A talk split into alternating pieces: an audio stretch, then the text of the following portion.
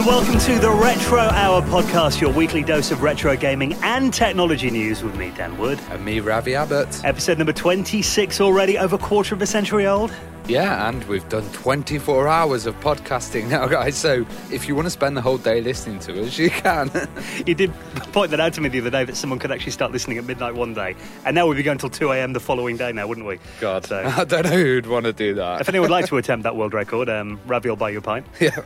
Now, uh, if you're new to the show, we come out every single Friday. You can download it from our website, theretrohour.com, or on all the big podcast clients as well iTunes, Stitcher. We even put it on YouTube every week. Yeah, yeah. There's a, oh, Stitcher. There's tons uh, what is it? All the little apps that you can get for your phone oh, as well. Many. We're on all of them. Too many. Can't name them all. Uh, however, if you do have a favourite podcast client that we're not on just yet, then of course do let us know and we'll try our best to get on there. I think Google Music is finally launching their podcast service in the UK yeah. in the summer. Didn't you get it on Amiga as well. Oh, I've got it on Amicast on the Amiga. Amicast. Yeah, if anyone needs instructions, I can uh, I can link them up.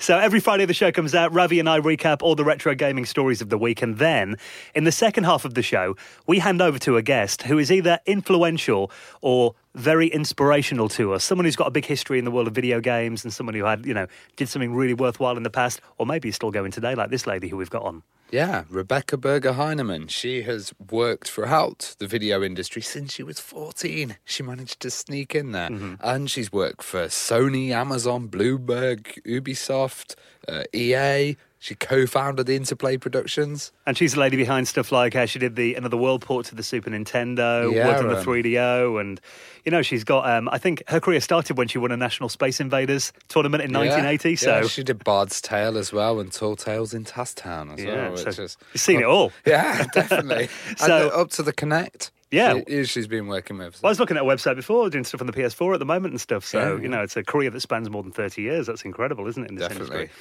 So uh, Rebecca will be on the show in around half an hour from now.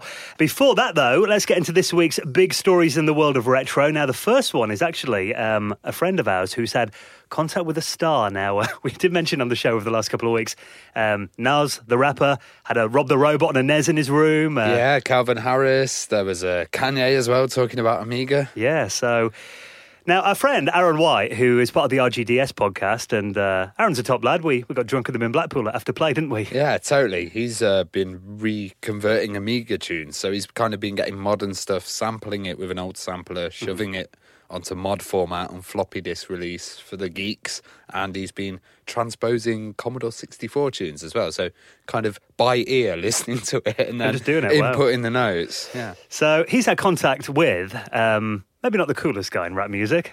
However, he's been going a long time. Shaggy, it wasn't me. Mr. Boombastic. Yeah. so tell us what's happened here then. Well, he's done this latest tune, uh, Shaggy featuring Jovi Rockwell, I Got You. I haven't heard the tune right, personally. I'll, I'll, be honest, I didn't know Shaggy was still making music, to be fair. But, but checked it. It's a 2016 tune. He just put it out, mm. and uh, he'd put it out on this Amiga disc and kind of tweeted it. Now, Shaggy's producer mm-hmm. actually tweeted back, This is really cool, man. And uh, he started having a conversation with him. And I think Shaggy's producer couldn't believe that it actually fit on like less than one megabyte. It's on a floppy disk. Yeah, yeah, yeah, totally. So he's created an MP3 of it, but not even that. He's created a full video of it on Pro Tracker. And the producer said, I'm going to make sure Shaggy sees this and play it to him personally because I think it's really cool. So the Shagster might be uh, looking on eBay for an Amiga 1200 sitting there. Eh? might be sitting there watching Pro Tracker videos. Do you want to hear a bit of it then? Yeah, go, go, for it. Go.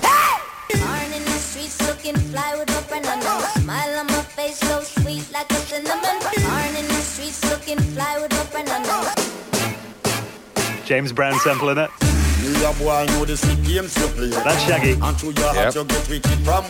You can really uh, tell the 8 bit uh, sampling there, can't you? But like you said, I mean, I'm impressed that he fit all of these samples onto a floppy disk because there's a lot of samples going on there. Yeah, he's got a lot of skill. He's been also doing a lot of sample ripping, so kind of games mm-hmm. uh, with mods built in. He's been using various tools from demo groups and stuff okay. to rip out the protection and extract the mods from certain tunes. So, oh wow, yeah, check out his stuff. It's uh, really good. Um, on gaming corners as well, or just look for RGDS. I'm sure there's all these RGDS releases coming out at the moment. Well, I downloaded that, and um, it actually comes on a bootable Amiga floppy disk. You put it in, he's got like a nice um, intro screen there. Yeah, I just downloaded it, double clicked it, Amiga Forever, opened yeah. it up, and then Shaggy.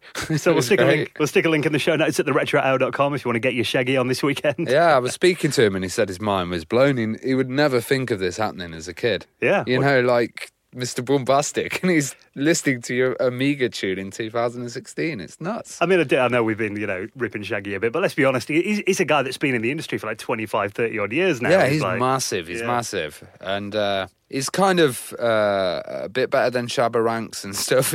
yeah, you know, global kind of profile. He's much more well known, isn't he? Oh, in dude, America like, and stuff. And it wasn't me. You remember that song? Yeah, yeah. Summer 2001, Ayia Napa. Yeah. Won't say much more about that holiday, but you know we, we are a family-friendly podcast. That's it. so we'll pop links to the uh, the ADF file if you want to download it at theretrohour.com.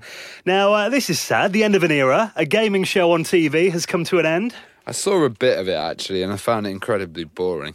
Okay, so, this is Video I, Game Nation. Yeah, I thought this was going to be a really cool kind of you know revival and a, a, a cool kind of new Games Master or mm-hmm. something like this, but it was pretty dry from what I saw. It was on Challenge TV. Yeah, I mean, I think that was problem number one, probably. it's on Challenge TV. Second one, it's on half past 10 on a Saturday morning, which uh, I'll be honest, you know, as a guy that hasn't got kids and anything like that and doesn't work Saturday mornings, I'm very rarely awake before uh, yeah. midday on a Saturday. And I don't know if it was aimed at kids. It may, may it seemed to be aimed at the older crowd. You know. Yeah, well, there's this article here on um, denofgeek.com, and uh, they kind of do a little retrospective on this, and then also um, other old school gaming shows like uh, you know Games Master and um, When Games Attack and stuff like that. They talk about too. I have seen a few clips of Video Game Nation on YouTube looking at it, but um, it kind of reminded me, me, a bit from what I've seen as like a kind of like a gaming version of the Gadget Show. It was a bit like yeah, you know yeah, I mean? kind of a, a cheap rip off. But um, it's it's sad to see that going though. Um, you know, uh, it's good to have a regular gaming one, but the change is that there's a new gaming channel coming on Freeview, which is going to be esports.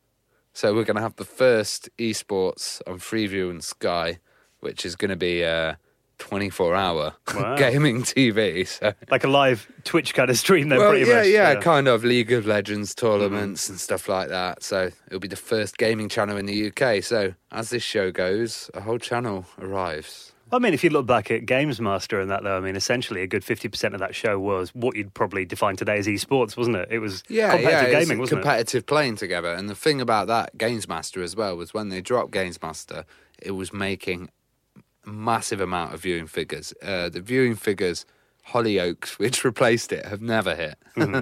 so you know they they dropped it when it was successful. Yeah, uh, I don't think this video game nation has that kind of. Uh, you know. But then, I mean, uh, you, you, mentioned about this new channel coming as well. I've got to admit, you know, I'm not massively into like League of Legends and stuff like that. But if I'm at home and you know I've got my PS4 on, I'll often open the Twitch app and just you know, if there is an esports tournament on, I'll put it on while I'm tidying up or whatever. Yeah, I guess I'll have the major ones as well on there. You know, so it it depends who they have rights with and stuff. Yeah, so 24 hours is quite a lot to fill, though, isn't it? so that'll be quite interesting to see. So, uh, do you know when that's going to launch? Uh, no, I just saw a little article about it. I think okay. it's coming out soon. All right, well, we'll keep you up to date yeah. as we hear more.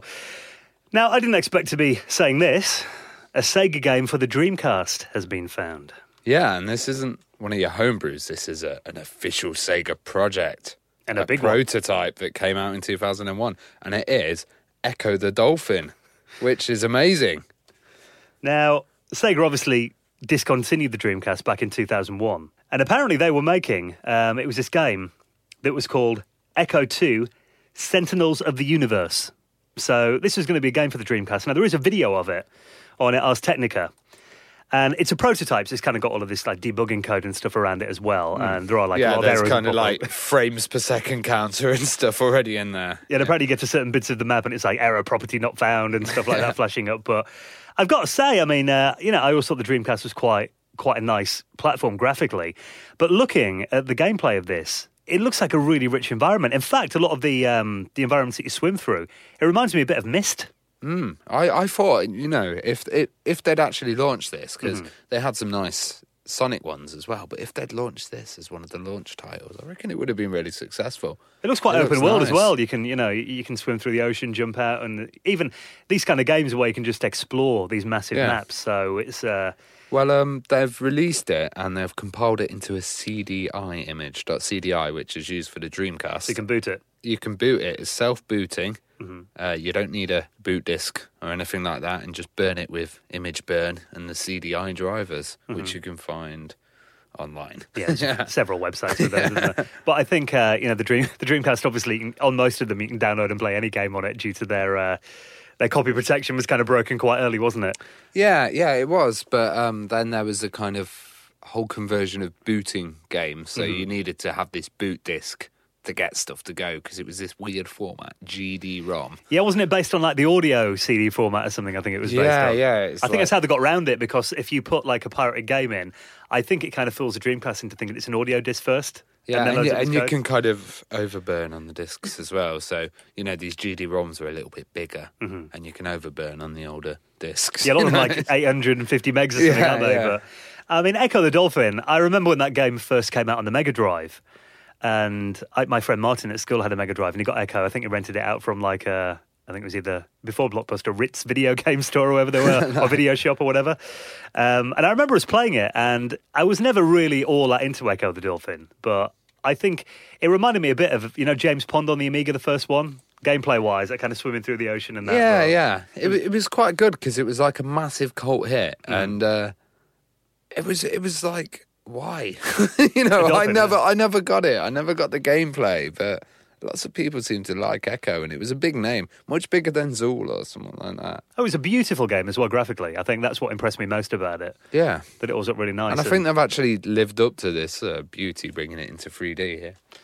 Well, yeah, well, exactly. I mean, it's uh, the one thing about this is this game was developed just after. I think it was literally a couple of days uh, the last build on this has got a couple of days just before the Dreamcast cancellation announcement was made. So it was probably the final project that Sega were working on for the console. And uh, unlike a lot of other Dreamcast projects are cancelled, it didn't actually end up on any other platforms. So this just got canned. Damn. So which is I bet there's so many good games out there that are just gathering dust and have been canned or a prototype mode still. It's cool when they find them 15 years later, though, isn't it? yeah, yeah, it's mad. If you want to play this, uh, there are free download links. You can burn it to uh, a CD and play it on your Dreamcast. We'll pop all the links to that in the show notes at theretrohour.com. This Atari movie that we mentioned the other week. Yeah, it's not doing so well on the Kickstarter. You know, they've got 25 days left, I think. Yeah, well, at the time of recording this, it's 24. So uh, obviously the show comes out on a Friday. So it'll be 22 days at the time the show comes out. And uh, we did mention this documentary, I mean, if you listen to, I think last week's show or the show before we mentioned it, and it really is a labour of love from a group of guys that want to get the story out there of Atari. Now, it's got Bill Hurd, um, who narrated the Growing the 8 Bit Generation documentary. And it's actually the same group of guys who are behind yeah, this. So it's called Easy to Learn, Hard to Master The Fate of Atari. They want to tell a story in 100 minutes of uh, essentially the untold story of Atari, isn't it, from the people that were involved in this? And I'm quite surprised that, I don't know whether it's just it hasn't been publicised enough. Yeah. Of course, they've reached, they're about halfway there at the moment. They've got 9,165 euros at the time of recording this. But with 22 days, they need to get over 20,000 for this film to come out. And I really want to see this guy. So please, if, if you can spread it, even if you can't donate, just spread it and get as many people knowing as possible because this story is massive, the Atari one. And I'm, yeah, I am really shocked why is it not being uh, pushed that much? The only thing I can think of is, uh, you know, we've posted it on uh, our Facebook page um, today, and that I've seen a couple of people go, "Oh, I didn't heard about this." And there's only 20 days left. I think it might just be a case of that. So again, yeah, you know, if you if you got friends that love Atari, or I mean, we always like we rag on Atari a bit in like a jokey way because you know we we grew up with Amigas, but it's always been, you know, it's one of the most legendary companies in the history of video games. And totally. We want to hear this story. Yeah, yeah, totally. I want to hear all the ups and downs. Absolutely. So I love uh, the drama. well, there was a lot of it at Atari yeah. as well, and like you know, the people in here that have never told their story before. So it'll be, you know, Nolan Bushnell's obviously in it as well, and uh, yeah. it, it, by the looks of it, it goes all the way up to like the Jaguar period as well. So I'm sure there's a few, uh, you know, as you mentioned, drama. I'm sure there's a lot of it around that time. So well, you know, twenty dollars as well.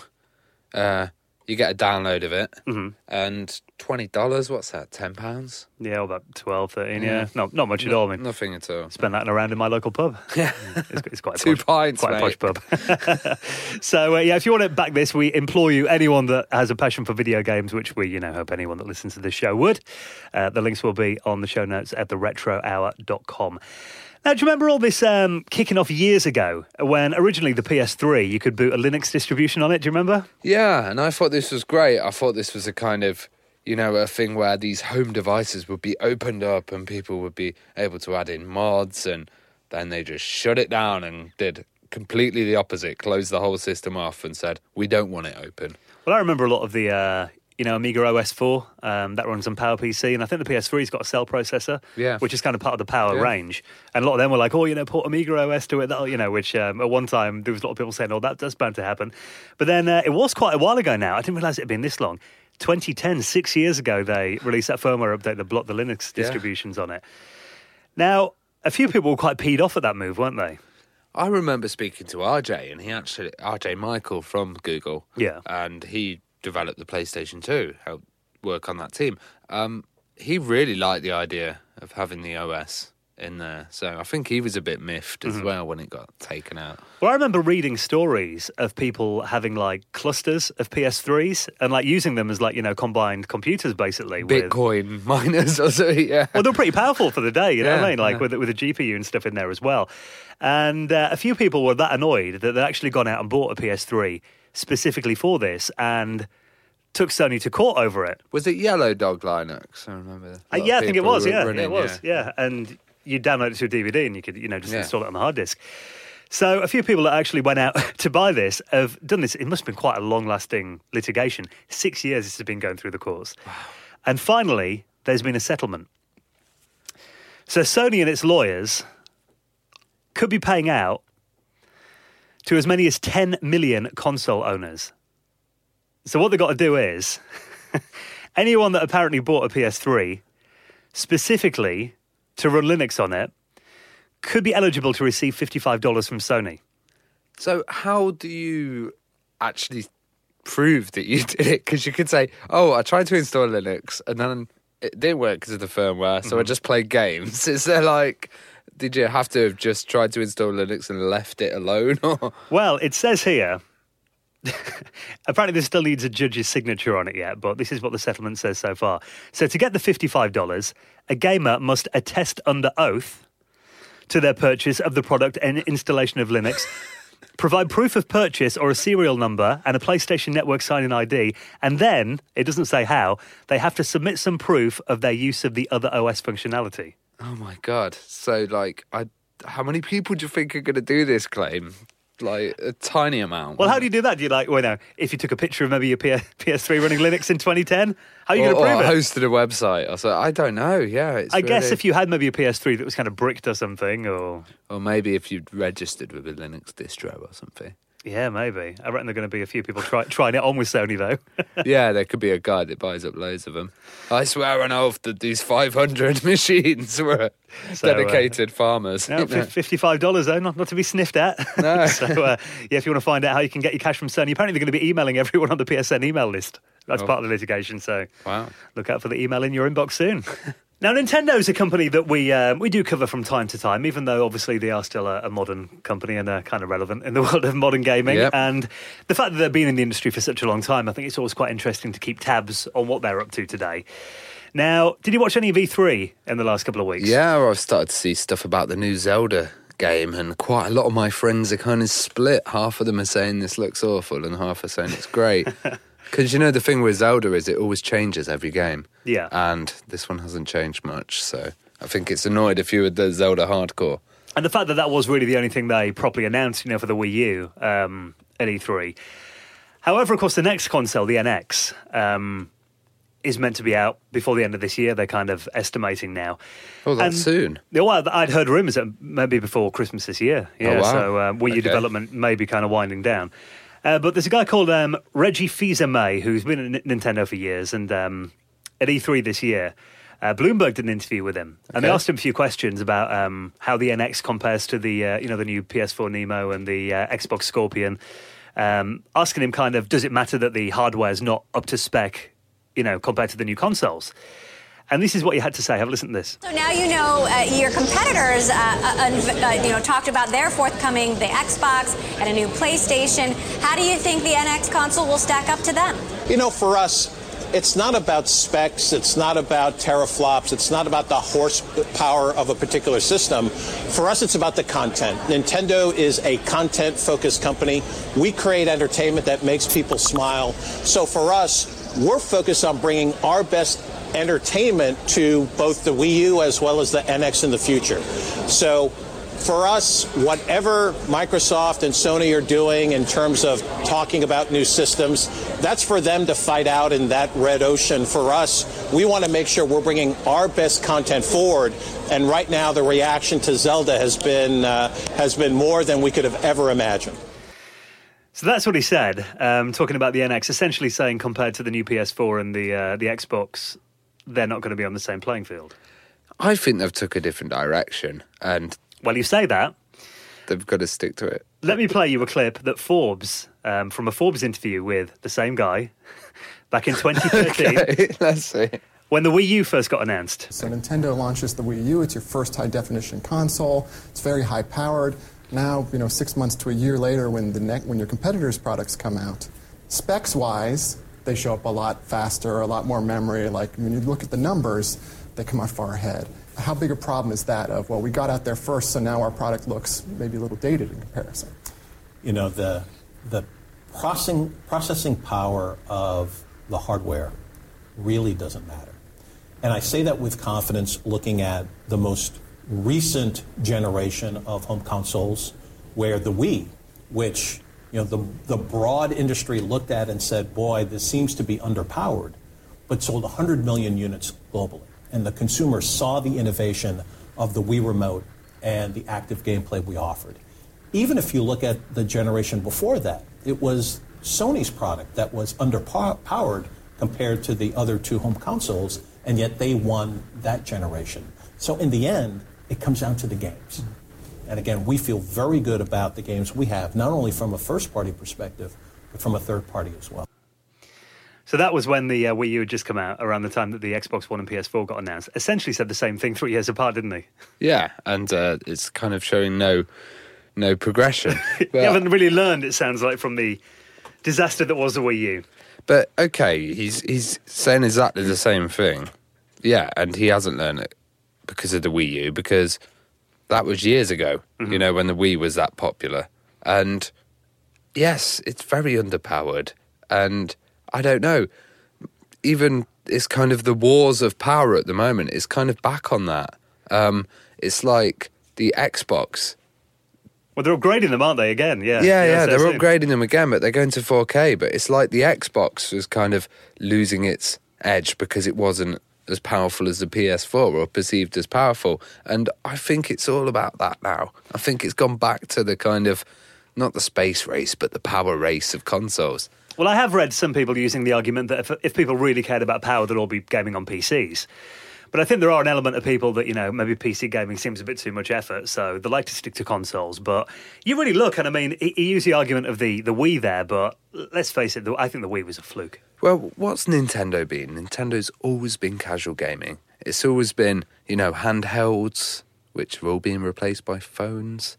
Tablets, I think it has, you know, in the last couple of decades. But you look back, okay, if you discount the Wii and say, really, I mean, that, that console sold on a gimmick, didn't it? It was motion control. Okay, so if we just went GameCube to Wii U. Yeah, well, I mean, when was the last hit before the Wii? It was a Super Nintendo, wasn't it? Yeah, yeah. And that was so, a long time ago, dude. Yeah, yeah. Nintendo have only really had, like, you know, you, you count the original NES, a SNES, um, you know, the, the N64 wasn't, it was the least popular of that generation, wasn't it? Because, well, I don't know, maybe the Saturn was kind of down there with it. PlayStation wiped the floor with it, though, anyway.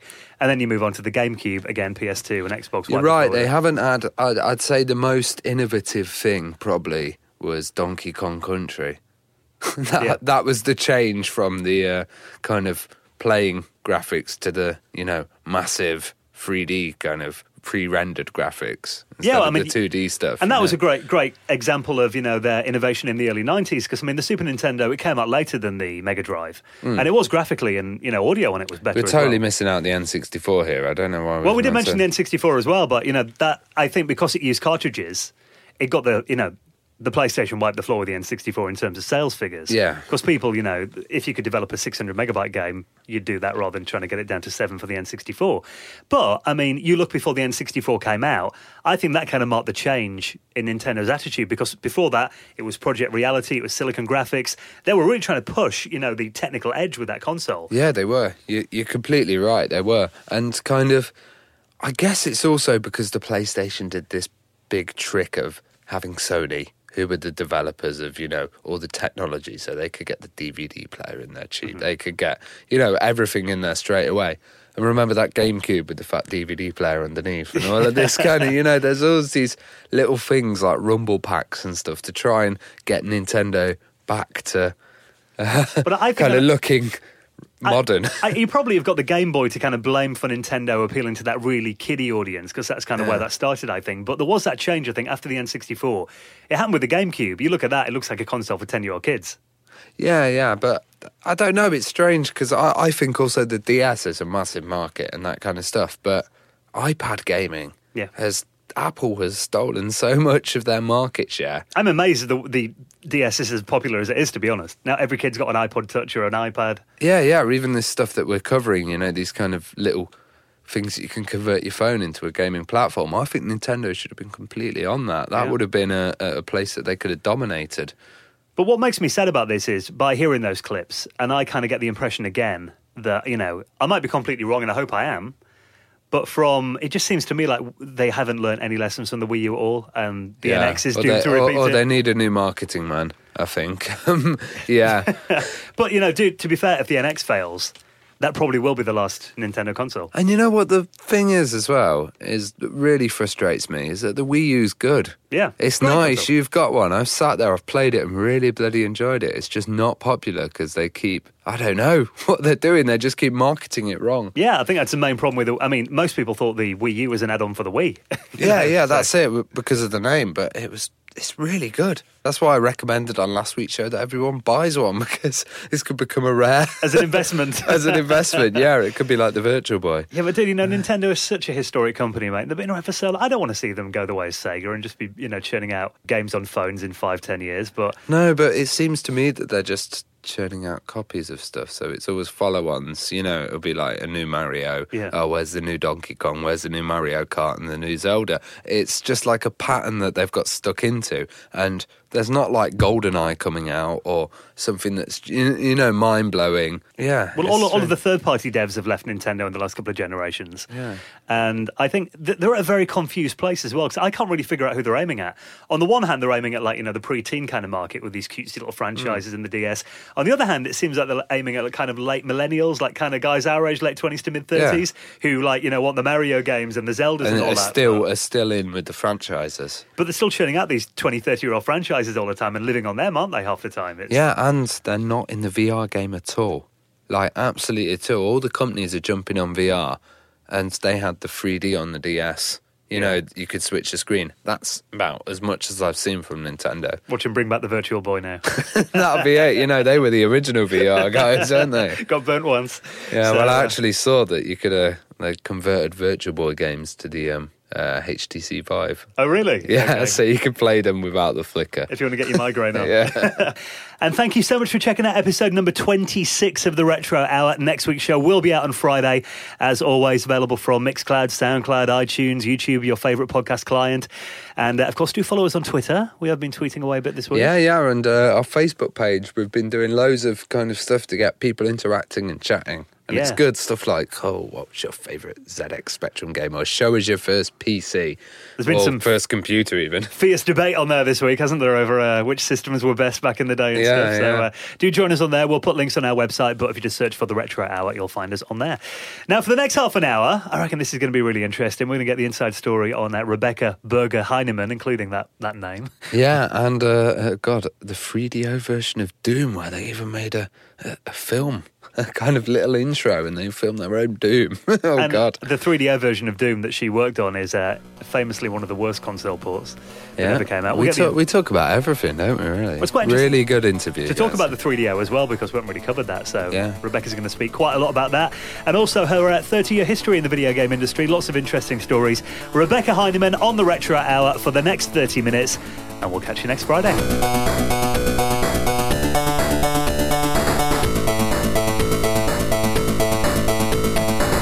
To the Retro Hour podcast, Rebecca Burger Heineman. Hi, everybody. Now, uh, we've got to ask first of all, what is it about burgers? All right, let me give you the short version. Um, back in the 70s and 80s, um, I when I first started my video game career, I really had no money.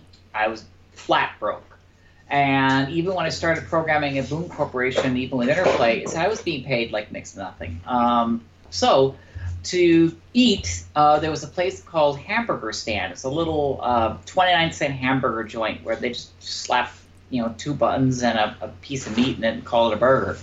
Um, I would buy like about 10 or 20 of them at one shot. Then, because they didn't have a refrigerator, I just took it to my desk and I shoved it in the desk drawer. And then I would let them sit there as I as they worked through the day. I would reach in, grab a burger, munch on it, and then just put the drawer, forget about it. And then later on, after working a little bit more, I'd reach down there, grab another one. Well, eventually, you know, people said, "Is that unhealthy?" And I'm like, "I don't care. They're, they're good and whatever." So it just kept going and going. So I said, "Hey, what do you got in your drawers? Uh, you know, eat any good burgers lately?" And uh, eventually, the name just stuck. And uh, so, since then, uh, there have been people in the industry who actually thought my name was just Burger. That's but great. uh, yeah, but in the end, uh, I still like burgers. More uh, like Red Robin these days, or uh, In and Out. I, I tend to eat more sushi than anything else. At least you have the burgers cooked this time and not just out the drawer, yeah? Oh yeah. Well, they usually are start cooked. They just uh, get to room temperature, and after you well age them for at least forty-eight hours, they reach the peak of flavor. So, um, Rebecca, what was your first computer experience? Oh boy, that would be uh, seeing the uh, the AIM 65. I remember seeing that little computer. I bought it mail order and I put it together, and I just liked playing with it. And then I found a friend of mine who just bought a brand new Apple II. They just came out. So that's like 1977, somewhere around there. And I just fell in love with it. Now, of course, I couldn't afford to buy one, but uh, I visited his house all the time and uh, just played with it until eventually my high school I was going to um, got a TRS-80. Right. So I started playing with it because the teacher didn't know what it was. I mean, they just the school just got some TRS-80s. They handed it to the electronics department and said, "Okay, teach the kids." Then like teach them what? But then afterwards, I got some money to be able to buy a computer, but it really wasn't that much. And then by just happenstance, there was this uh, one of those classified ad newspapers they had called the Penny Saver. I don't know if it's still around, but that was what they were doing in LA at the time and somebody was selling an Apple II computer for 800 bucks. Uh, and I'm like, oh my God.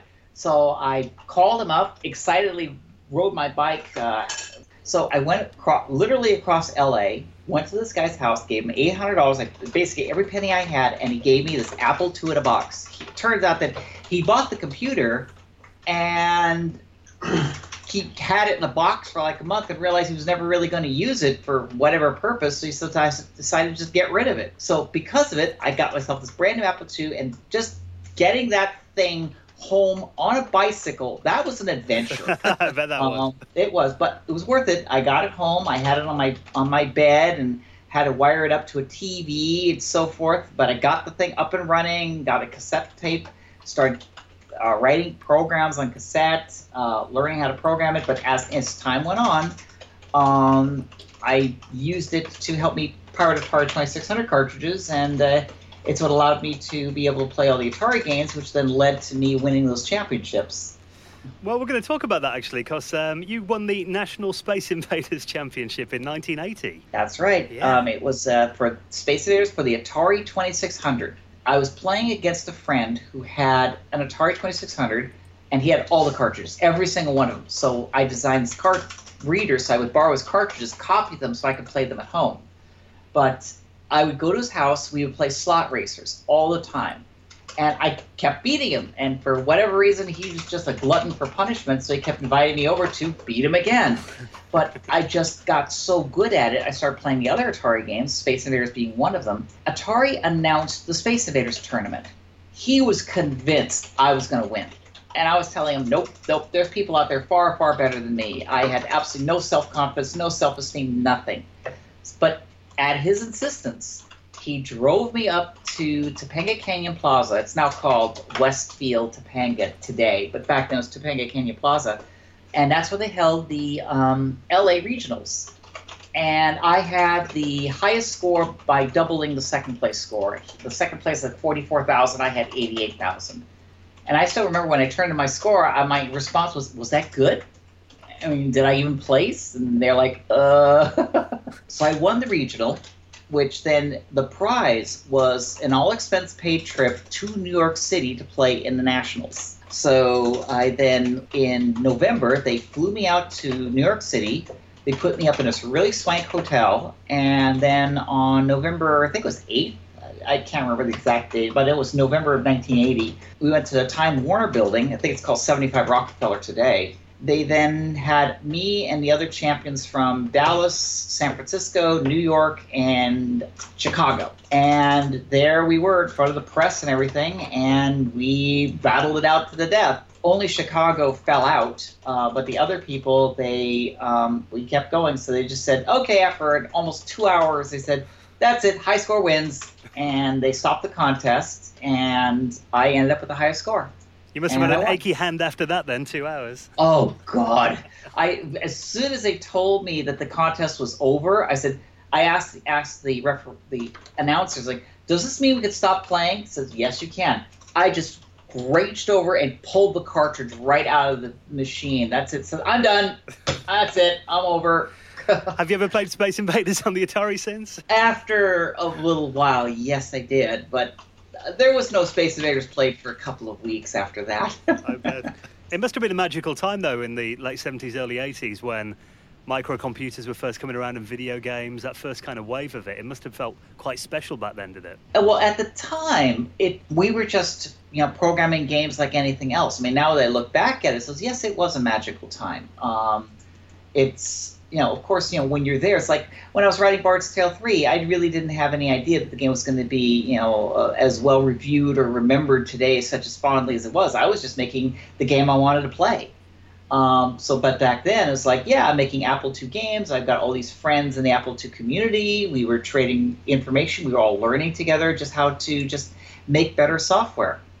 Well, you did mention this uh, kit that you made to copy Atari carts. How exactly did that work then? Um, because I couldn't afford Atari cartridges, I figured out okay, there's got to be a way of copying them or something like that. So I went out to a bunch of bulletin boards. And back then, you know, you had your modem, you called up these phone numbers, which then logged into a bulletin board, you entered your account, and then that's where the message boards were. And of course, knowing which BBSs had the forbidden knowledge was kind of like the elite hacker underground, and I was very active in the elite hacker underground. Um, so I had privy in access to most of the, shall we say, forbidden uh, BBS sites. Um, well, with that, several of the sites actually had the pinouts of the Atari 2600 cartridges, but and other sites had um, blueprints on how to build an Apple II integer card. So, and it's just a ROM cartridge, mm-hmm. uh, or, or ROM card for Apple II. Well, I looked at that and I designed using the integer card as a basis a ROM emulator card where I just added a write line, put in static memory, wired up the card, plugged into my Apple II. Yes, I can read and write the memory, everything's fine. Added hardware to dual port it so I could hit a register in which the memory was either accessible by the Apple II or it's accessible to this cable, which plugs into a fake cartridge that I soldered in um, some connections to it. And so I made another device which allowed me to plug a cartridge into it so I can read the ROMs. And I went ahead and downloaded the ROMs, put it inside the Apple II, copied it into this thing, turned on the Atari, game ran. Well, you did mention the BBS scene, and um, obviously the movie War Games came out in 1983. Did you kind of find that that changed the BBS scene much? Did more people want to get into it then? Well, more wannabes wanted to get in. People says, "I want to get in the scene," but they had absolutely no idea what they were doing. So the rest of the hackers, we we all just laughed at them. It's even to this day there are people out there saying, like we call them script kiddies today, where they think, "Hey, I just downloaded these scripts from the internet, and it does a you know BB a de- denial of service attack on a website." Ooh, I caused the website to go down. I'm leaked. And we're all look like, if you take down Facebook, then we'll actually give you respect. But uh, taking down a simple BBS is child's play. Um, that was back then with the war games. And of course, some parts of war games um, were like total fiction. We're like, that's not how you hack into a computer. But um, most of the times when you actually hack into a computer, it's so boring because you're just sitting there typing in numbers, typing in hex. It really doesn't make good for an actor trying to explain to an audience, hey, we hack. Instead, it's like all these graphics and pretty things. It's like, no, it's like military computers. They don't even have graphics, they just have just command lines and strings and text menus. You're not zooming down corridors virtually and all that. yeah. Oh, hell no. So, at the time, you were 14 when you were doing this, and you Yep. entered the games industry at such a young age. How did you manage to convince people to uh, take you seriously? Um, I lied. Um, but, well, taking me seriously was the very fact that I was making Atari cartridges on my own with reverse engineering. See, by the time I entered in the, the professional programming, I was 17 because I won the championships when I just turned 17. It was like 16, 17. But I'd already been hacking for a couple of years.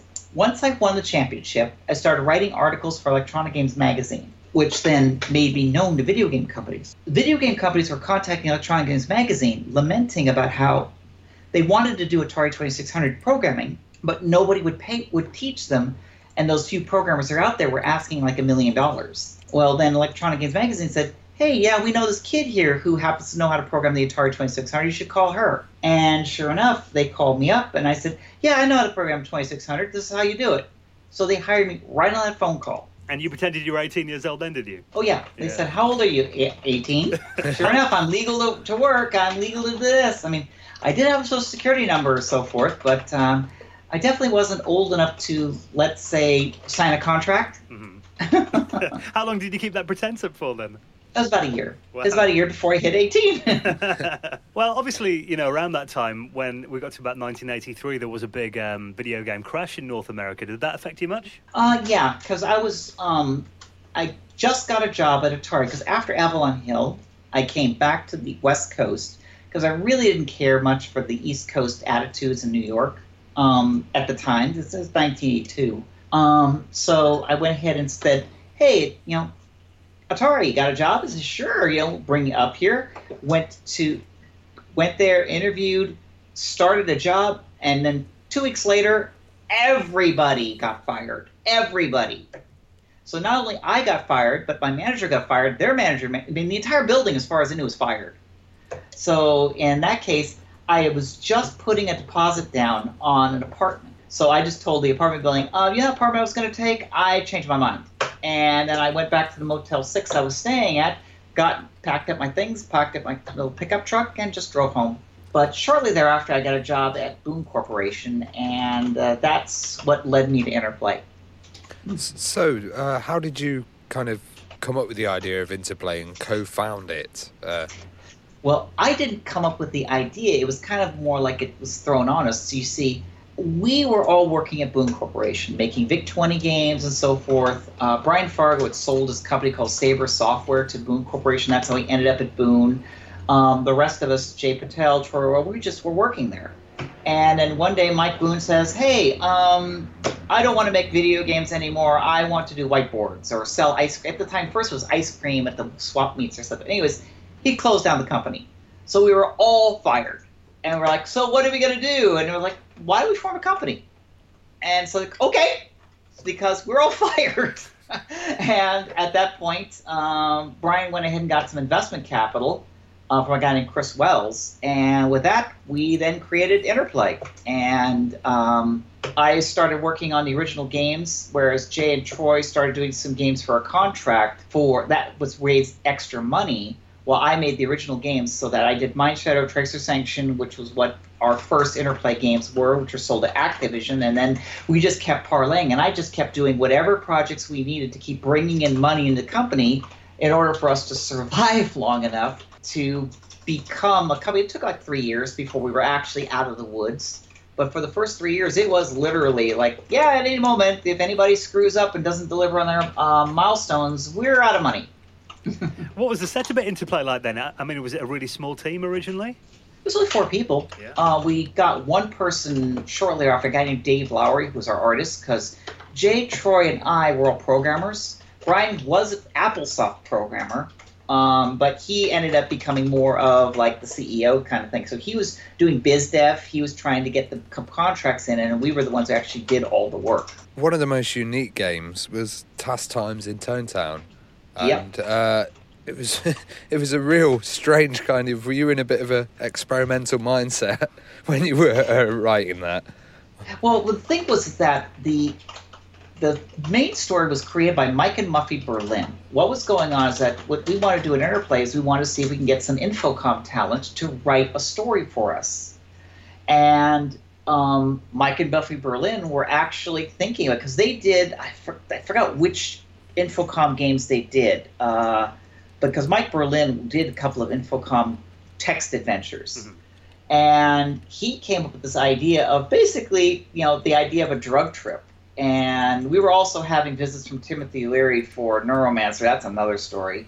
um, but there was also some people at Interplay were kind of using drugs. I never was in that scene. But the thing was is that um, they came with the concept, and at that point, okay, so we worked together, me, Mike Buff, Muffy, we came with all this plot, and I figured out all the, the entire game, and then um, scripted it together, and I wrote the engine and wrote all the tools and everything, and got the game out there. And thing, of course, with the Tass Times in Tonetown was the fact that it was my first real MIDI-based music driver that I did, because like on the 2GS version, it had a soundtrack. People were going like, "Holy shit!" Music like that coming out of a home computer. And that was uh, 1985, 86 when I did that. So were you into the kind of new wave and cyberpunk scene at the time at all? Or? Oh, yeah, because uh, I also did Neuromancer for uh, Interplay. Yeah. Did the Apple II version of Neuromancer. And uh, were you playing MUDs or BBS games at all? Uh, I did for a short while, but I really wasn't into it. I mean, the only real um, multi-user dungeon I was playing was like Eamon or Amon. I can't really remember how it's pronounced. It was an Apple II text adventure game system that lets you pick your adventure and go from adventure to adventure adventure in a text adventure scene. And I like playing with that. But um, other than that, um, I didn't really do much of the MUDs. Um, I, I, was guessing because of Bard's Tale, maybe uh, a lot of D and D might have been involved. But well, I did play a lot of D and D. Um, I love playing. You know, went to a friend's house every now and then. And so occasionally I was the DM, but most of the time I was taking my character and playing. But uh, really, it got me into the computer RPGs was Wizardry, because mm-hmm. when Bard's Tale really was a flat, flat out rip off of Wizardry. We just said, hey, you know, here's Wizardry. How can we make it better? Well, first, don't write it in Pascal. Write it in assembly, um, and then add the graphics. I came with all these graphic algorithms for do the four stage animations and stuff like that. Um, and then when I took over the project for the two GS versions and then Bard's Tale 3, I completely rewrote everything that was in the engine to be essentially a engine that was designed specifically to make Bard's Tale games. And it's one reason why Bard's Tale 3 was so huge is because it has a scripting engine in there that allows me to have gosh, so many different scenarios inside of just a very small amount of memory. Because uh, I saw that you also improved the engine for Dragon Wars, which was meant to be oh. the Bard's Tale, wasn't it? Yeah, it was meant to be Bard's Tale 4, and actually I created that entire game from scratch. Um, that was, um, I took everything I learned from Bard's Tale and I just started over. So, okay, I can write events in a scripting language. I thought, hey, why don't I write the entire game in a scripting language? So I created a very simple scripting language that's designed really to make adventure, you know, Bard's Tale-ish games. And I wrote the game in that language. So all I had to do to port the game was just port the interpreter. kind of like uh, you have that SCUMM system that LucasArts uses to do a Maniac Mansion. Monkey Island so, and all those, yeah. Yeah, all they did was just port the interpreter to other platforms, and that's how they got the game from machine to machine. I did that very same thing with Dragon Wars. I guess that's kind of like Lua as well at the moment. It, it yeah, it, it's kind of like that. Uh, but unfortunately for me, is after we did uh, Dragon Wars, a the advertising really wasn't there, so it didn't get, it didn't sell as well as Bard's Tale three. It did get, it did sell really well. It just wasn't as popular, and for whatever reason, um, Brian Interplay had this thing about multimedia cinematics and had this idea to do this Bard's Tale ish game using live actors, and the game was going to be called Stonekeep. And I didn't really think that that's where we should have gone. And of course, I got proven right because the fact that they spent five years working on the game before they finally shipped it, where I only spent never, I never spent more than one year writing one of these games. So, and I did them by myself. They had a huge team to do theirs. Well, do, do, do you think Dragon Wars would have been more successful if it had the Bard's Tale name on the franchise rather than Dragon Wars, oh. which has no dragons involved? You know. Yeah, that's the story. I put dragons in. There are dragons, but they're more of an afterthought. It would have easily sold three to four times more copies. That, that's there's absolutely zero doubt in my mind. It would have sold that many more, uh, but it didn't because it was uh, you know instead of being called uh, Bard's Tale Four, um, it was called um, Dragon Wars. One of my favorite games that um, Interplay did. Did you have any involvement in Battle Chess? Yep, I did. I did some of the ports and I did a lot of the tools for the first Amiga game. What did you um, think of that as a concept then? Because it was very unique. I remember when I first saw that game. Even as a kid that wasn't really that into chess, that game, I could just spend hours and hours on it. Especially the, the linking up to Amigas, I'd do it that way with my brother. And mm-hmm. um, just as little animations, I think every kid loved that game around that time. Oh, the idea? We ripped it off from the movie Future World if you ever saw the movie Future World, it was like in 1984, 85, I can't remember exactly the year, but there was a scene in the movie in which you had some people in the space station and they were looking, they were sitting at a table, and inside the table was a hologram of a live action chessboard. And they had the pieces played and they move, and the rook pulled out a bow and arrow and shot somebody. A knight came with a sword and hit the pawn and that's where the idea came from. We said, hey, wouldn't that be cool if we actually could make a game like that, where the chess pieces kill each other? Um, so we then brainstormed some ideas, and then it came with the idea of why don't we just make it funny, make it uh, really cute, which had the Monty Python references. We had, you know, we just let the artists just figure out an animation. Say, okay, we need pook. T- oh, see, pawn takes pawn what do we do? And the there was no storyboarding. The artist just simply said, "Hey, you know, we have the two pieces here. Draw me all the frames of the animation," and they just simply did it pixel by pixel using Deluxe Paint and um, did all the frames. We created a tool that figured out all the diffs, and that was stored, and it's really heavily compressed. Um, but it played it back. What's hilarious was that when we were designing Battle Chess, we thought that that was going to be like the B side product we were putting all of our efforts into Neuromancer because at the time, Neuromancer was supposed to become a feature film starring uh, Mel Gibson and Ridley Scott was supposed to direct, and they were trying to raise the funds to do this film. So we were actually going to do a game based on the film Neuromancer. Unfortunately for us, was as we were halfway through the development of the game, the funding fell apart for the film so, but we were still under contract to make the game. So we ended up having to say, based on the book, Neuromancer, blah, blah, blah. So when the game shipped, we thought that Neuromancer was going to just sell millions of copies because, you know, based on the movie. But, and then Battle Chess was only going to sell 50,000, maybe at tops because it was such, you know, it's a chess game. Who's, you know, who really wants to play a chess game? You know, it's cute. You're going to sell out more copies. That's it we had no idea that Battle Chess was going to take off uh, the way it did. It's amazing how popular it was here. When I was a kid, you know, a chess game with cute little characters, you would not think that that would become a massive success. But yeah. You'd want to play yeah. it just to see the animations, though, wouldn't you? Yeah, just to see the killing. yeah, well, that was it. We actually, during its play testing, that's what everybody wanted. They just want to see the pieces killed. So we actually put in the, the chessboard editor specifically so people can make moves, you know, place the pieces so they could then force it to make a move to see the next animation. Well, you mentioned the Commodore Amiga in there, which I know wasn't a massive platform in the States, but it was really big over, over here in Europe. Mm-hmm. Um, what did you think of that machine then and, and working on it? I loved and hated it at the same time. Uh, because you know guru meditation error was my you know my arch nemesis because i saw that so many times. Um, you know i love programming 68000 you know because at the time i was doing some stuff on the macintosh the original uh, 68k mac.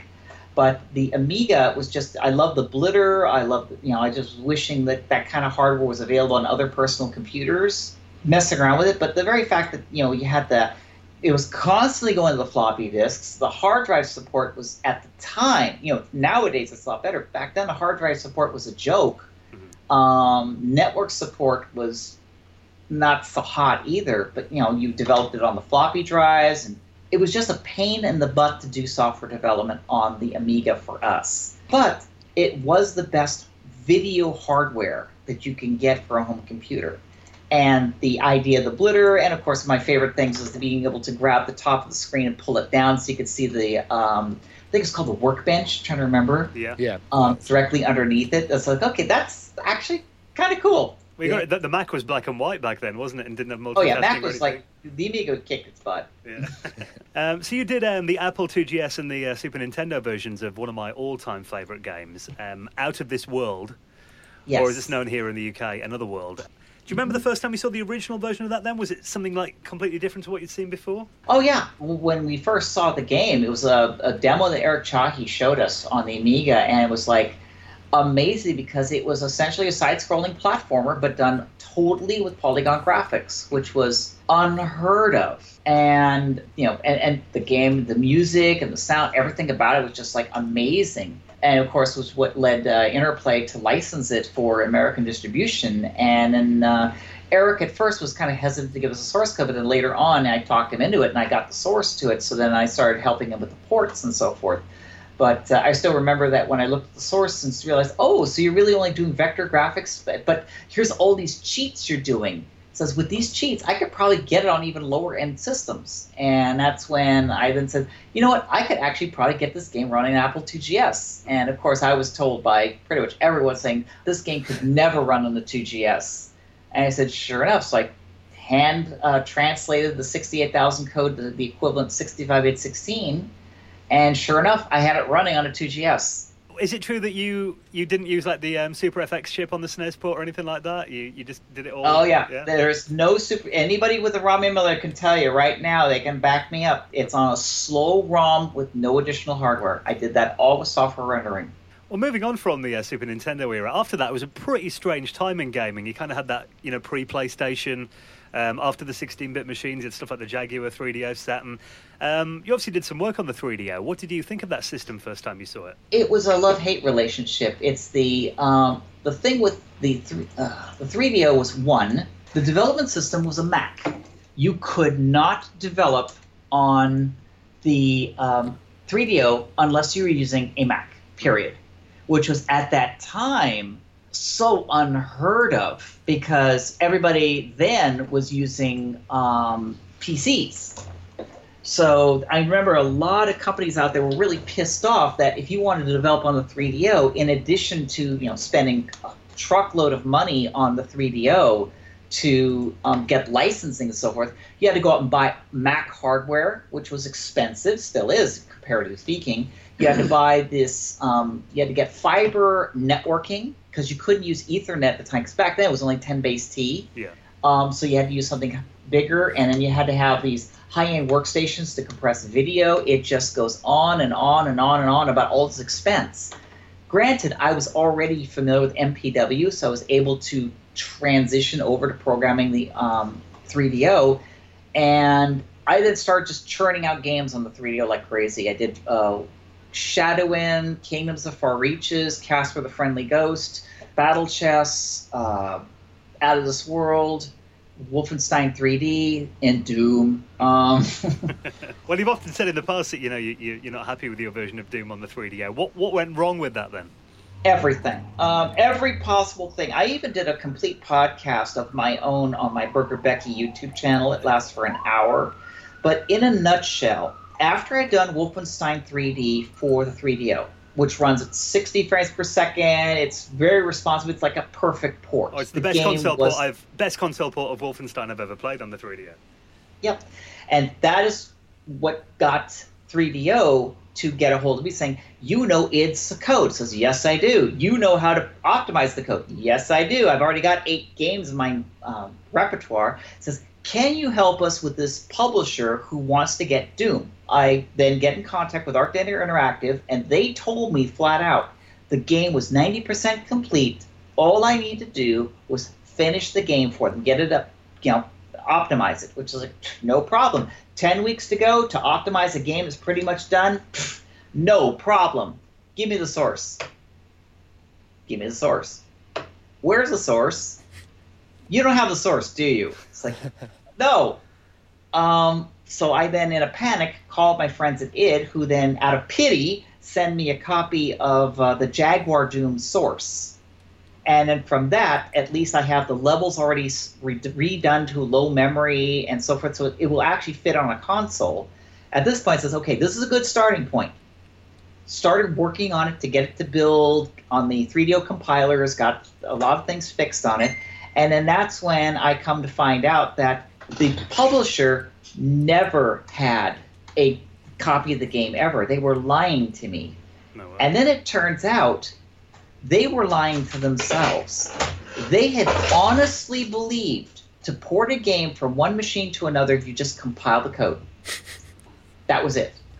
It's like saying, oh, see this Mac game? I'm going to grab the C code, put it on an Amiga compiler, and now I've got an Amiga version they really believed that's how easy it was. It must have been a miracle. It is actually a miracle that that game came out at all. Then uh, a lot of sleepless nights. I literally lived at my desk for the last uh, six or seven weeks, and I threatened to quit that project several times. I said, "That's it, I'm done." And then my friends at 3DO just begged me to stay on the project, mostly because up in the months leading to that moment, this company, Art Data, was going everywhere, doing a press tour saying how this new version of Doom is going to be the best Doom ever. It has new levels, it has new weapons, it has new this. It's going to, you know, and everybody was hyped up about it. They wanted Doom on the 3DO. So if Doom was to not ship, it would make 3DO look bad because everybody was expecting this game. So they were kind of caught between a rock and a hard place here because this renegade publisher lying to everybody about the capabilities of this Doom game when the reality was not even close to what they had. So I just told the guys at 3DO, look, all I can deliver is a port of the Jaguar version. That's all I'm going to do. But I could not port the MIDI music driver that they did on the PC version to the 3DO in the time frame. By the greatest stroke of luck, the guy who runs Art Data Interactive also plays in his own little rock band. So I gave him tapes of the music played of all the songs in Doom, and then he and his band made the soundtrack that was played in Doom for 3DO. Oh wow! Because on the 3DO to play a CD audio, it's trivial. It's like three lines of code. Well, so I, I said, great, I could you know give me the MP3s, the equivalents, and I'll put them in the on the disc I'll just put add the three lines of code. There's my music for the game. Well, I saw that you'd posted some uh, photos of uh, old FMV intro mm-hmm. that they were doing for that. what happened there? Well, you see, the guys at Art Data Interactive actually came up with some movie story and so forth. So they want to put in interactive cutscenes into Doom. They never bothered to ask me about where do these cutscenes go in the game. So they just independently made their own cutscenes. They filmed them.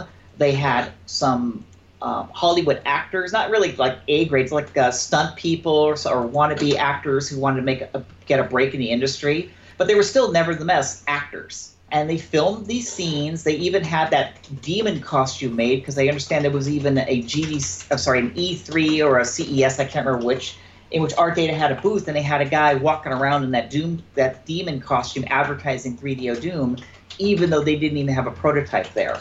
I never got a copy of all that video because I said, hey, um, because they asked me, we got these new weapons and new ideas for levels. So they gave me some sketches for levels, uh, you know, like a on hand drawn a piece of paper. It says, can you put this in the game in an hour? And I'd be like, no. Hey, I got this drawing of a new weapon. Can you put that in the game? Give me a week or two. What? Can't you just put the JPEG in the game and it's a new weapon? Oh, you really don't understand how video games work. but yeah, I've seen you know the, the stills and that of that those um the Doom footage. It looks a bit like a bad B movie from what I've seen. It's uh... oh, trust me. Uh, I haven't seen all the footage. I've seen little things. I've all now. What I did is I took all the stills that I was able to find from my archives and I post up on my Twitter. That's what's been going around on the uh, internet. Yeah because um, I post them on Twitter. But I found a bunch of pictures. I post them one by one, just saying this is what the full motion video would have looked like, because those are actual stills from the production. I mean, the, the green screen, they had the guy and the demon, they had one actor on a table with the chicken guts covered with Karo syrup sitting on his butt, because the scene was supposed to be him like eating the guy while the hero sees him and they're supposed to shoot him. But it's like, I was asking, where do you expect me to put this full motion video in the game because it has no connection whatsoever with the levels, and Doom doesn't have full motion video. yeah, a lot of that FMV hasn't aged well from that era, has it? uh, no, no. I mean, if you look at any of the full motion video from any of the video games back in that particular era, they're pretty laughably bad. But of course, at that time, they were cutting edge. Were you surprised when the 3DO failed? No, I was not surprised whatsoever. Um, in fact, when the 3DO was in its heyday, even then I was predicting it was going to fail miserably unless they had a good Hail Mary. The, the biggest problem with the 3DO, and I recognize this from the get go, was they were trying to do the business model of VHS cassette players in the video game realm. On paper, this sounds great. VHS is the technology behind the video VHS cassette video cassette. There's a consortium that licenses those patents to people who make the tapes and people who make the players. So every time you buy a VHS player, a check is written to the VHS consortium. Every time a video, blank video cassette is made, a check is written to the VHS consortium. So they go ahead and just make sure everybody stand, uh, follows their standards, but they get the checks from everybody. Trip Hawkins had the idea of why don't I make a video game platform with that same concept? I make the platform and the programming tools then everybody who makes software writes a check to 3DO. Everybody who makes a player writes a check to 3DO. 3DO itself does not make consoles. Well, the idea is sound except for one problem in the video game world. Video game manufacturers like Sony, Nintendo, nowadays Microsoft, they don't make money selling consoles. They sell those consoles either at cost or below cost they get you on the on the video games or nowadays subscriptions to Xbox Live or other value added services. That's where they make their money. Yeah. They don't make money on selling the uh, consoles. That means then in the 3DO world, you have people like Panasonic, Matsushita, uh, Samsung. They put their consoles out at 7.99 so they can make a profit. But then you have Sony putting out their PlayStation for 2.99. Which one do you think you're going to buy? Not a hard choice, is it? Not a hard choice at all. So, and seven ninety nine is a frightfully expect high price to pay for a console. So it didn't take very long for people just to not buy the video game console, the 3DO.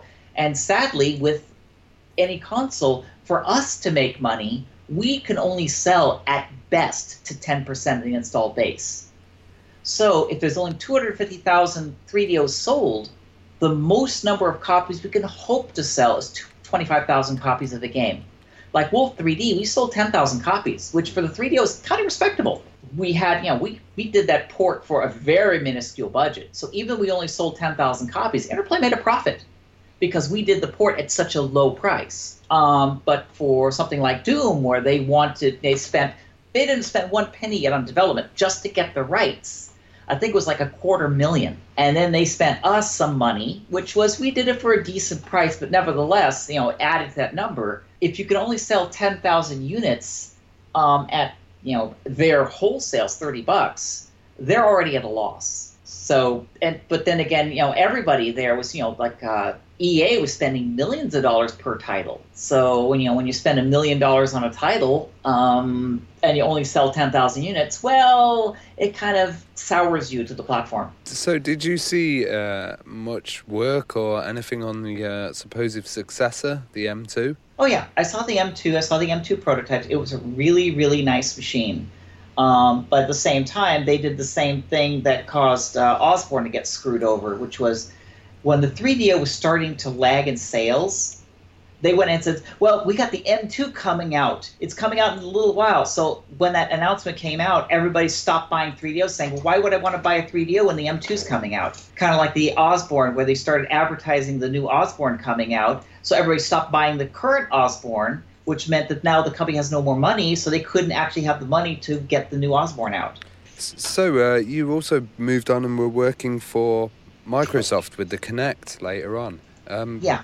Are you kind of amazed at the different uses that the Kinect's had, like 3D scanning, sign language translation, and you know all these kind of innovative things people are doing with it? Oh, I am always. I mean, when we first came up, well, I was added onto the Kinect when it was already well in the process. My job was to just optimize it, make it better, and and uh, cut the costs on it.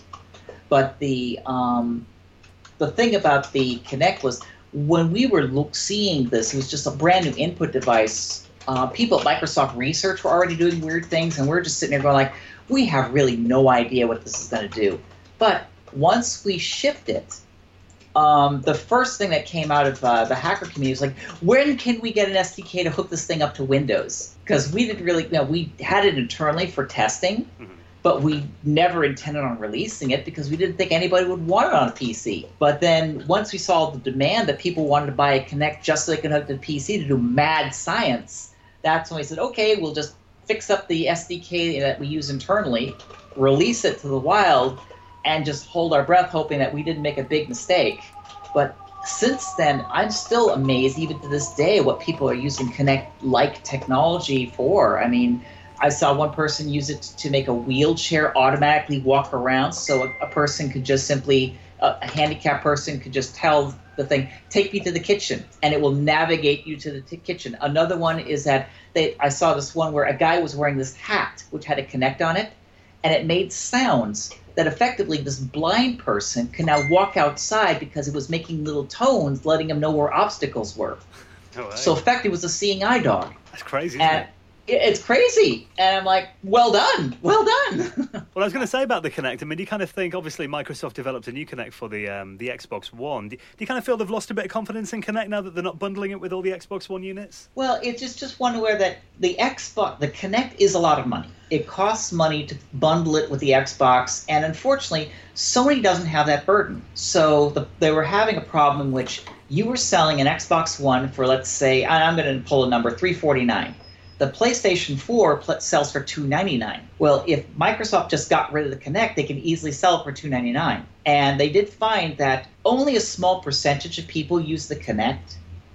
Uh, most people just play Call of Duty or, or, you know Uncharted, which is just a joypad. So they thought, you know what? Let's just unbundle the Kinect, sell the the Xbox One at the same price as the PS4, so at least we get more people to buy Xbox Ones, and then they can go ahead and buy the Kinect later if they actually want to use it. But for those people who use the Kinect, they love it. And also, don't forget, the Kinect does require you to have a living space where you have room to actually stand. Yeah. Not everybody's living room has that. That's it. Um, uh, as a final question, um, what advice would you give someone who wants to become a professional, um, successful programmer? To be a successful programmer, it's one always challenge yourself and always keep learning. Like, here it is I'm a 30 year veteran in the computer game industry and yet I am now cracking open a book on advanced hardware on on on the newest uh, graphics chips. I'm having to learn how they're doing that, how to do the microcoding and so forth. You never rest on your laurels. There is no such thing as the moment I hear a programmer says, "Oh, I already know everything," or "I don't have to learn that." I say, "You're not a programmer I want to hire." Because the moment you say that, that means you're now locked in the past maybe it might work for embedded systems or working on some bank's computer, which is never going to change for 20 years. Then fine, you can go to work at Citibank. But if you want to work at a video game company, you need to constantly evolve, constantly challenge yourself, constantly learn, attend the Hacker Fest, uh, do mods. Um, read all the white papers, go to SIGGRAPH, go to GDC, listen to the talks, see what other people are doing, and learn from it because there's just so much to learn. And here it is. I, am at supposedly at the top of my game, No, I'm not. I'm still climbing up. I haven't reached my peak yet. Well, Rebecca, it's been fantastic talking to you. Thank you so much for coming on the podcast this week. Um, Thank you very much for having me on. No problem. People want to find out more about what you're up to. I know you're quite active on YouTube as well. Where, where will people go to? Okay, on on Twitter and YouTube, go to Burger Becky. Those are my channels. Uh, just follow me on Twitter. Um, I'm also my company is Olde Sküül, O L D E S K U U L dot com. That's where you can see, you know, keep on our company, what's going on. We also have a Twitter page, Olde Sküül, as well as on Facebook. Um, so just keep tabs on that to see what horrible things are up to. you still got an ICQ as well, I noticed on your website. Um, I actually still do have ICQ. oh, I almost never use it. Um, generally, I'm on Skype, Skype or Facebook Messenger. Those are the places where people get the hold of me. But if you really want to chat with me every now and then, just Skype. And again, it's Burger Becky. Gee, original. Rebecca, thank you so much. It's been amazing talking to you. It's been really it's good. amazing talking to you. Take care.